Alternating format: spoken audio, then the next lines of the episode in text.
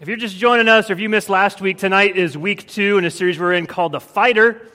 And uh, here's the premise of this series. The premise basically is what if in your family, what if instead of fighting against your parents and your siblings, you fought for relationships with your parents and your siblings? What if you fought for honor? What if you fought for peace in your family? What if you fought for acceptance with your brothers and sisters? What if you fought for things instead of always fighting against things. That's kind of the premise. And uh, this last weekend, my son, uh, Parker is his name, threw a massive fit and kind of had a meltdown um, this last weekend. Now, if I'm honest, it wasn't just this last weekend, although that's the story I'm going to tell you about. If I'm honest, it really happens every day. About every day. And Leslie would have gobs more stories than I would. See, Parker is two years old. And when you're two years old, none of you even remember being two years old. I don't. But when you're two years old, the world kind of revolves around you. And uh, so for Parker, when he, when he wants something, he like wants it. And he wants it now, not in 2.5 seconds, now. Like, give it to me now. And Parker is such, I haven't seen other two year olds like this. I don't know a lot of other kids, but I haven't seen other kids that until you get it to, give it to him, he will just say it over and over again repeatedly with, without taking a breath but he constantly wants stuff. And if he doesn't get what he wants, he melts down. And so on Sunday, this was, the, well, first of all, here are the three things that Parker wants most of all right now, pretty much every waking moment of his life. Number one, watch a movie. And I, I don't know if this is a bad sign of like, Leslie and I don't think we let our kids watch too much TV, but apparently we do. Parker loves movies. And so his favorite thing is Mommy, can I watch a movie? Daddy, can I watch a movie? I watch a movie. I watch a movie. I, I went home for lunch today, and the first thing out of his mouth, I think, was, Daddy, de- debicable me, is how he said it. Daddy, debicable me. And I was like, oh, it's a great movie, but I'm sure he begged Leslie for like hours for that. That's the first thing. Second thing is, Daddy, where my Batman? Constantly right now, it's, Daddy, where my Batman? So he has this Batman outfit. He looks awesome. There's the picture. He has his swords. The sword in his left hand is made out of our vacuum cleaner pipe extension thing, but those are his swords. Daddy, where my Batman? The third thing is, Daddy, have a knack. Daddy, can I have a knack? Parker, you ate lunch 10 minutes ago. I don't care. Daddy, can I have a knack? And so he wants things so badly. But on Sunday afternoon, Parker had a, had a meltdown because his mom and I wouldn't let him watch a movie. Um, the number one thing. He go, he's always watching a movie. And you say, well, why is it so bad?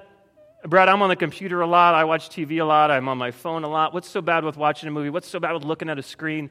Nothing unless you're two and you already watched two movies that day. So this weekend, we went to Kearney to Leslie's grandparents. We're coming back from Kearney. And to appease our kids in the car, we watched two movies on the way back to Omaha. And so we're home in the afternoon, and he wants to watch a movie again. And I'm just like, it's nice outside. You can go outside and play. So, Parker, another movie is not the answer. And as all of you, all of you in here know this, because your parents have taught you well, I'm really, really trying to teach our kids legitimately that looking at a screen rots your brain away. I mean, I try to tell them that. Rots your brain cells, doesn't it? You're like, what? I, I thought I was taught that if you read books, it helps brain cells grow, but as you look at a screen, it actually rots your brain away. I'm not serious. But I'm trying to teach my kids that so that they'll watch less TV. And so he's two, he doesn't understand. I so badly, you guys, wanted Parker to see my perspective, to understand where I'm coming from. I would love to let you watch a movie, but bro, you already watched two today, and there's other things you can do with your time. Life does not revolve around watching movies, but he's two. And that's a lot for a two year old to understand, as you can imagine. So the conflict remains in the Zook house. So here we are. If you missed last week, last week we talked about how all families fight. All families fight. Every person in this room, at some point in your life, you have had a conflict with a parent. Could be old, could be young. Every one of you in here has have had a conflict with your parent. It may, it may have come out out loud in a, a yelling match. Again, we talked last week. You might fight hot. Maybe you fight cold. Maybe your conflict was never voiced because you stuffed it deep down inside. You've never talked to your parents about that. But everybody has conflicts with their families. And did you know that pretty much all fights with our parents boil down to one issue? And I'm serious. Pretty much all fights with our parents boil down to one issue. We fight about different things. I understand you all you have different disagreements over different things, but at the root, at the bottom, when you really boil it down, almost every fight you've ever had is about the same thing that my son and I kind of fought with, fought about on Sunday. And it's this we fight because we aren't getting our way. And that's not rocket science, but we fight because we aren't getting our way. So every conflict basically comes down to perspective. Your parents see things one way, but you see things a totally different way. And in that moment, your perspective is in conflict with their perspective, and you want to challenge it. And so you argue, or can I go to this thing Friday night? Can I go to the game? Can I go to this party? And they say no, but you want to so badly. So, what do you do? I mean, a lot of times it's maybe not over uh, something so trivial as a movie, but a lot of times, you guys, you know this, it is. It's over very trivial stuff. Some of you guys have gotten into knockdown, drag out fights with your parents over the most ridiculous stuff, like the, the tiniest little thing, right? It's almost always over small stuff.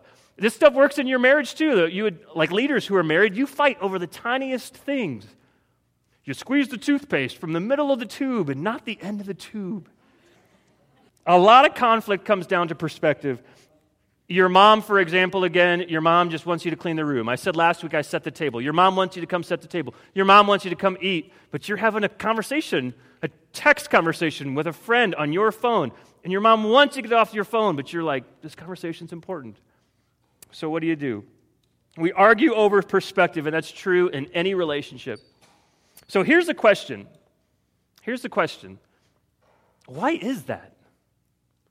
Like, why, why do we need to have our way so badly? I mean, why is that? It's just in us to do that, isn't it? There's just something in us that says, yeah, but I really want to go to that party. How could you say no to that, mom? I really want to have this phone conversation. Parker says, I really, really want to watch a movie. How could you say no to that? Why is that? Well, as you probably expected coming here tonight, uh, the Bible addresses this issue, as it always seems to when we're at Oasis. But in the New Testament book of James, we're going to be in the book of James tonight. If you have a Bible, you can go ahead and start to turn there.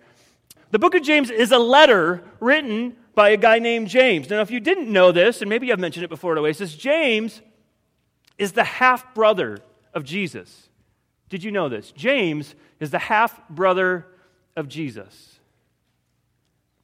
Think about that as a side note. I know everyone kind of like mentions this, but if you think you have a hard time growing up with step siblings or half siblings, imagine if Jesus was your half brother like James. Can you imagine that? It would never be Jesus' fault. Jesus was perfect. How would you, you despise your half brothers or your step brothers and sisters already, maybe. But what if your half brother was perfect?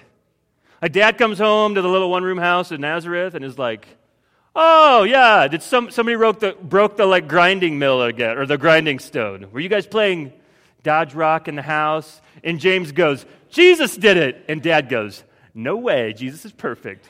And you're like, Dang it. I hate Jesus.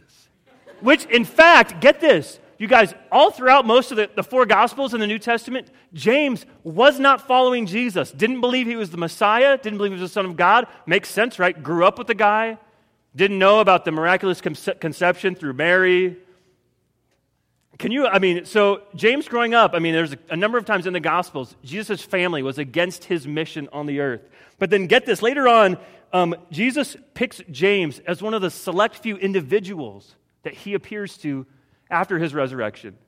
Now, again, if you're a skeptic about the Bible, I mean, look, look, Jesus, he predicts his own death and resurrection and then pulls it off. Do you think that would convince somebody? I think it would, and it convinced James. And so Jesus appears to James and later on, James goes on to be um, basically the ruler of the, the whole church of Jerusalem.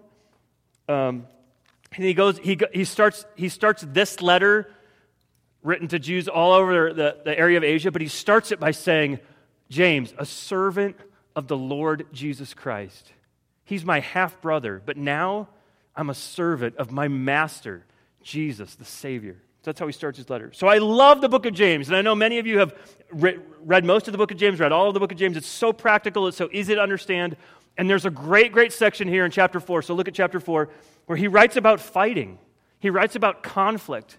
And the whole book of James is so, so practical, but this is awesome. Here's what he says James chapter 4, I'm going to read verses 1 through, th- 1 through 3.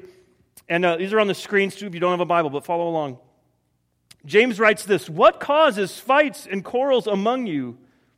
Don't they come from your desires that battle within you? You want something, but you don't get it. You kill and covet, but you can't have what you want. You quarrel and fight. You do not have because you don't ask God. And when you ask, you don't receive because you you ask with wrong motives, that you may spend what you get on your pleasures. You guys, James makes this so clear. Like, why do we fight? Why do we have conflict? Why do we, why do we argue? Because we have desires battling within us. Again, that's not rocket science. We already kind of said that. We have desires battling within us. Why do we fight? We just want our way really badly.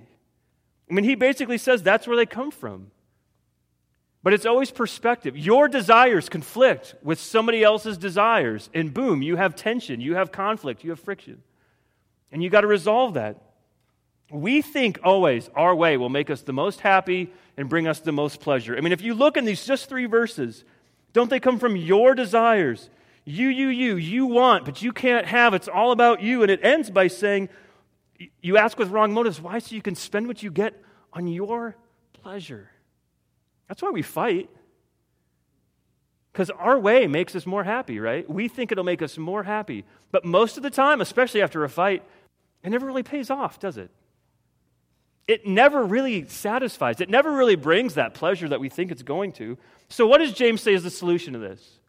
Because he doesn't end there. What does he say is the solution to this? Skip down a paragraph if you have your Bibles open and look at, look at verse 7. When he really gets to it, James says this. He says, This is the solution. He says, Submit yourselves then to God submit yourself or surrender yourself to God.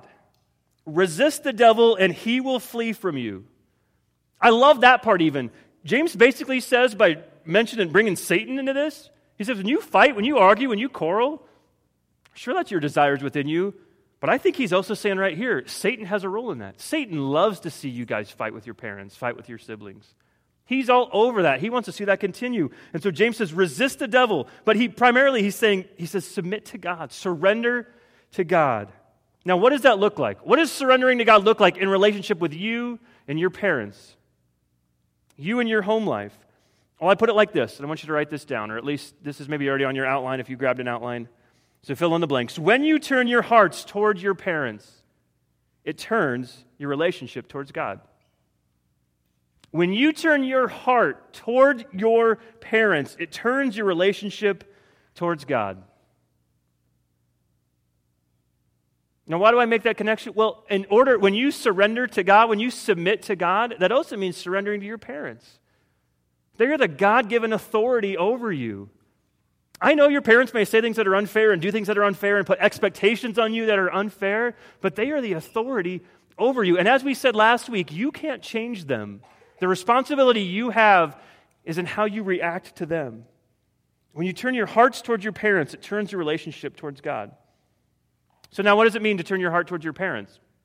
Well, it means this. Here's a couple things. It means to be concerned about them, to actually maybe care about their perspective or why they're saying what they're saying. It means to consider their interests, it means to care for their needs, it means to elevate their well being above your own.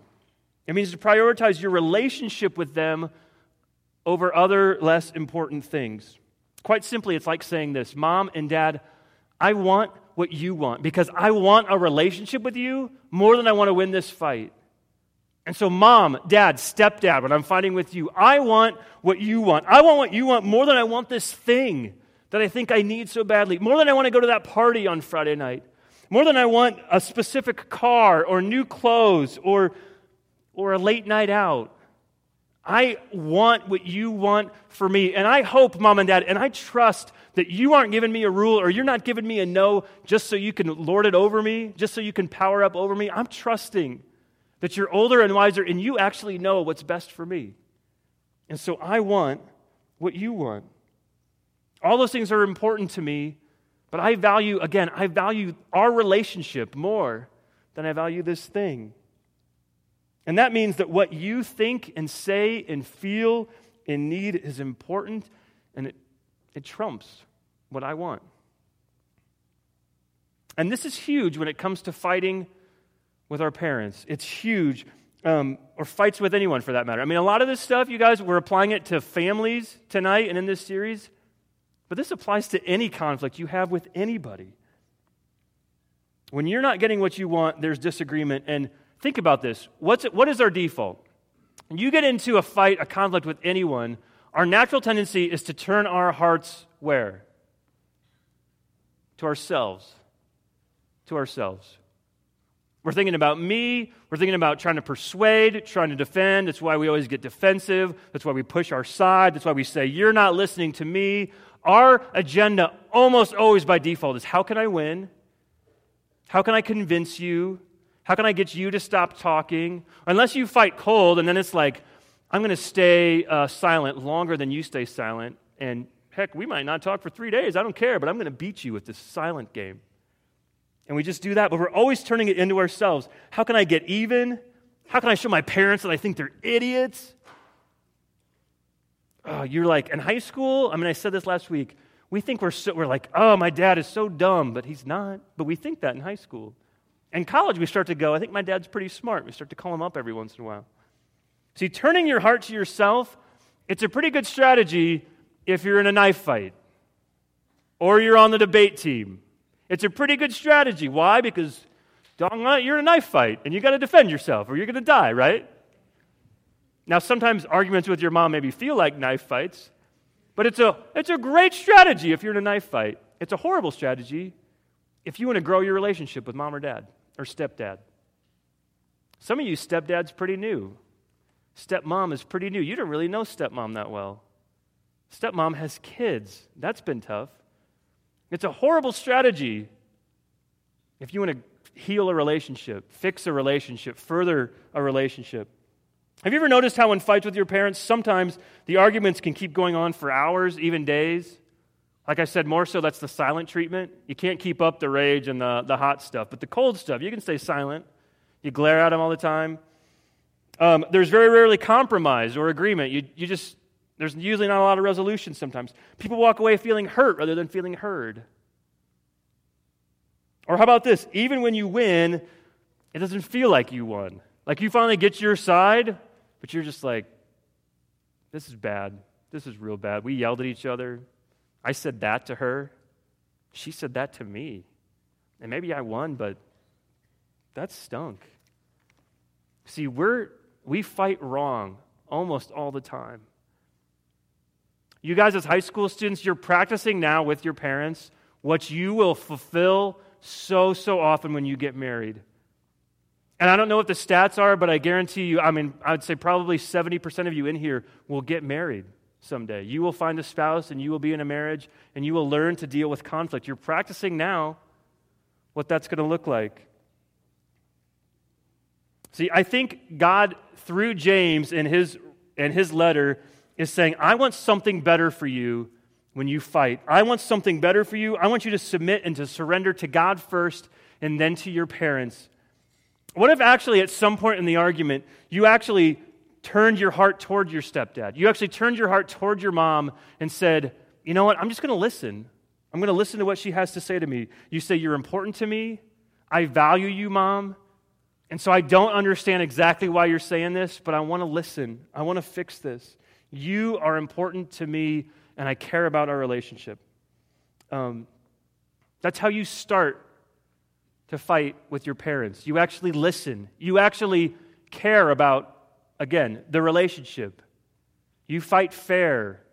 You hear what they're saying. Sure, hopefully they give you a chance to say your point of view. And then maybe like maybe you even have you can list your reasons. I don't know. But at the end of the conflict, they're the authority over you. And so surrendering to your parents is the key. Now, um, here's two things. I think this is on your outline. When you turn your heart toward your parents or step parents, two things happen. Two things happen. The first one is this you protect your relationship. You protect your relationship. You protect it from further harm. You protect it from a whole a line of regret down the road. Many of you maybe know you have an aunt or an uncle who no longer talk to your grandparents or something. Maybe your parents don't talk to their parents. I don't know.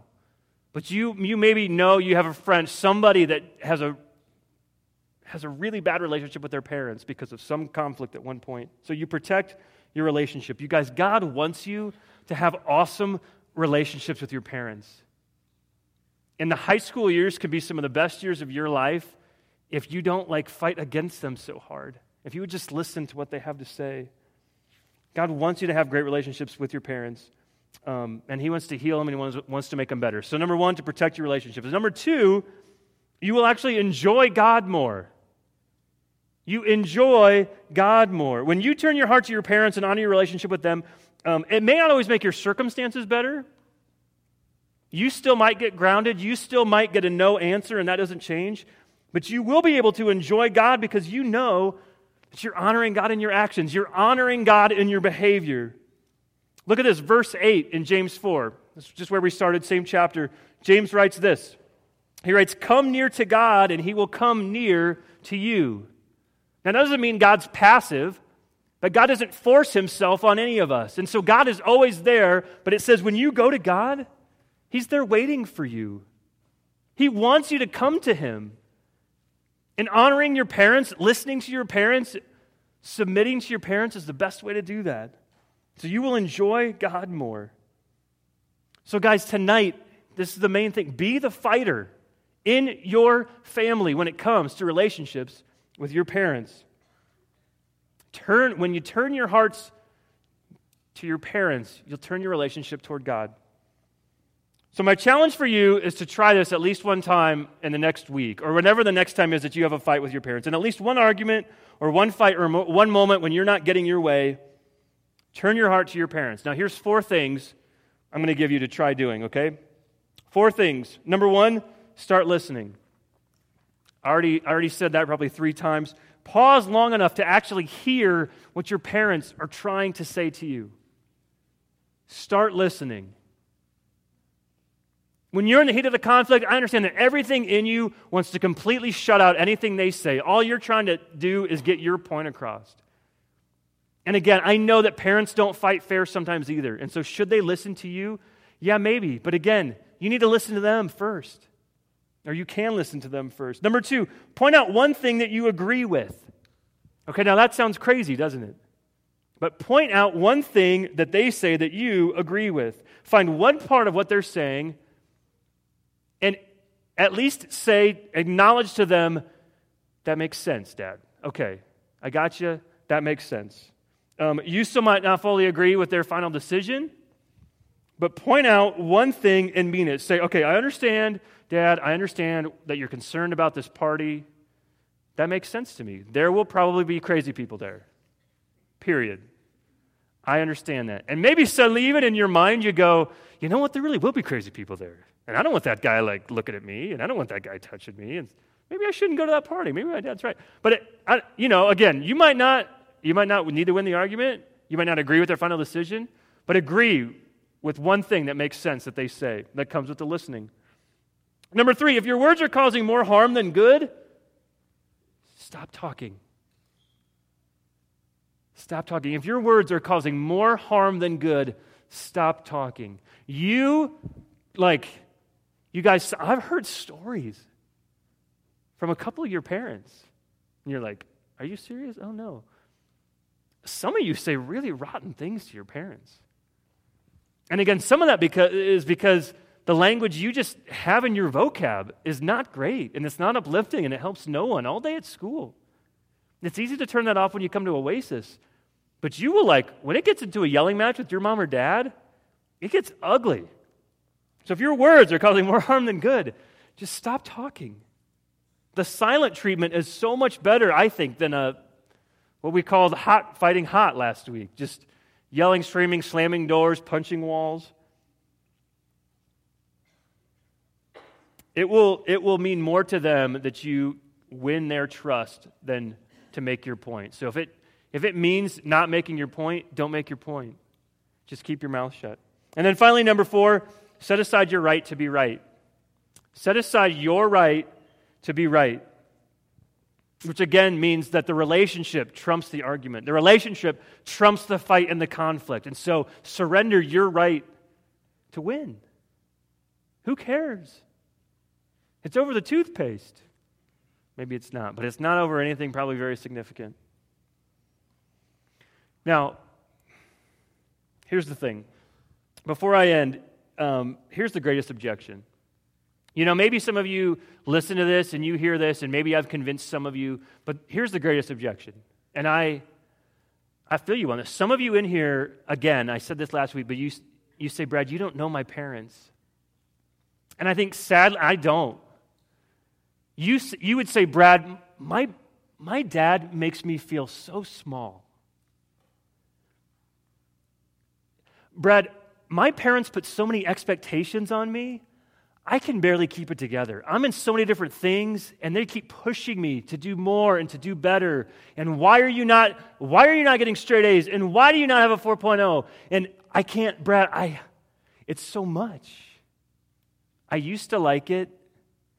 Now it's just hard. And I don't know how I'm going to get everything done, and I'm going to start to cut corners.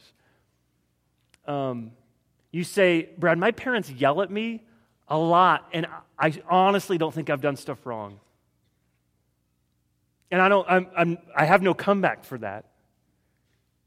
I hurt with you for that. I remember one time my dad came in and accused me. He found beer bottles in our backyard, and I missed it. I, I said last week I delivered papers. I totally went out, got my bike out of the shed, and left. Didn't even see this stuff. He totally thought it was me. I never, I mean, I, you guys, I went through all high school. I never touched alcohol once. But I was like, wow, ouch. And just went off. Maybe you get accused of things. Maybe you get yelled at. Maybe it's like those words I was talking about, you get that from your parents more than you ever give to them. So there's, there's objections. And that's, that's, that's hard. And I wish I could give this talk to your parents too, some of you. And so here's the thing you don't need another to do tonight. Maybe all this stuff falls on deaf ears because you go, You just don't know my parents, Brad. And I'll try. And I hope you know that this will still help.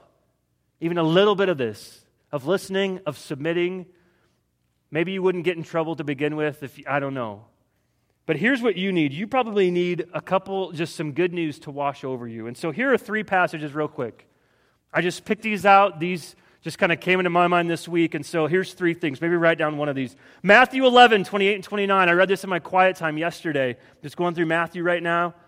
Jesus says this. I love these two verses. Jesus says, Come to me, all you who are weary and burdened, and I will give you rest. Take my yoke upon you and learn from me, for I am gentle and humble in heart, and you will find rest for your souls.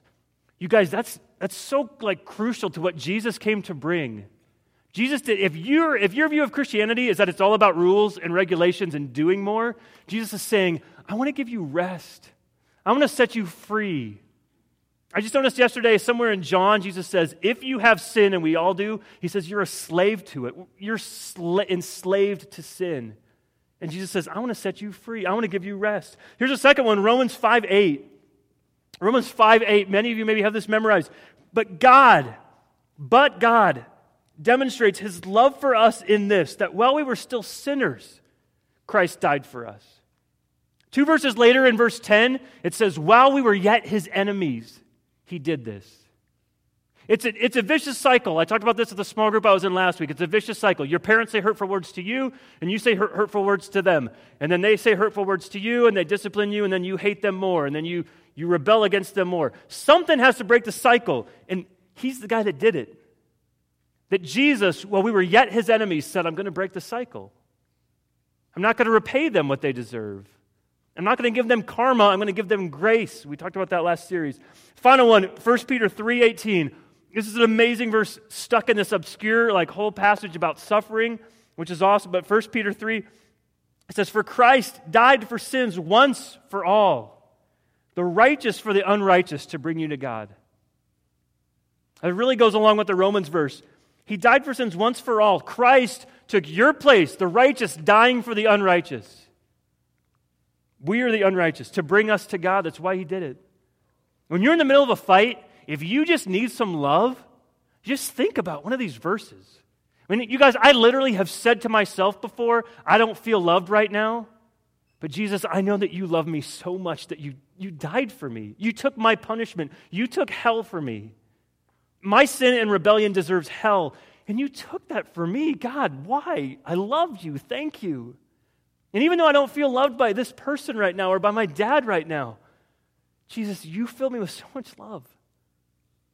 And that's what you got to do. You got to tell yourself that. So maybe one of those three, write those down, maybe memorize that verse this week, but go to that. That is how you can turn your heart to your parents. And I'm telling you, God is telling you, you guys, maybe this is just what you needed to hear tonight, and God is telling you this could make such a difference in your life with your relationships, with your parents. And I'm telling you, if you turn your heart towards your parents, not only will it make your relationship with them better, it's probably the number one thing that you can do to help them turn their hearts toward God. And that, more than anything else, is probably what your family needs. It's what your parents need. Many of your parents aren't Christians. They need Jesus too. They don't need religion, they desperately need Jesus. And you can do that. They can go, What's, what's wrong? You never fought like that before. You'd always swear at me before. What, what happened to you? So when you turn your heart to your parents, it turns your relationship toward God. You guys, be the fighter. You go, is that my parents' responsibility? Maybe, but if they're not doing it, it's your job. You can do it. You take responsibility for what you're going to do. You guys be the fighter in your family. All right, let's pray. God, I know for every one of us in here, God, this lands in a hundred different places for each one of us. God, each one of our families are different. Each one of our families fight different. But Jesus, we need the truth of what we heard tonight. We need the truth of your word. God, even the simple reminder that we all know intuitively, but God, we need to be reminded tonight that our fighting, it starts in our hearts. God, for me, it starts with a selfish heart. It starts because I want stuff more than I want what the other person wants. And I need to let that go. It never makes me happy anyway. It never ultimately helps me out anyway. But God, the relationship should trump the fight always. And so, God, would you give us the grace tonight to be the fighter in our families? God, give us the courage to do what we need to do with what we've heard tonight. Give us the courage to do it. Give us the courage to fight against parents who maybe are very, very unfair. But God, you call us to do it and you empower us to do it. And God, through the cross, you give us the capacity to stand up under it. That God, because of the cross, we can stand there and we can take whatever our parents give us. Because Jesus, you went to the cross for us. You took away the, the punishment of sin and death, and hell, everything, God. You paid the price for us and you love us so much. God, we need that. We need that to break these cycles, the, to break the cycle of fighting in our families. God, we love you and pray this in Jesus' name. Amen.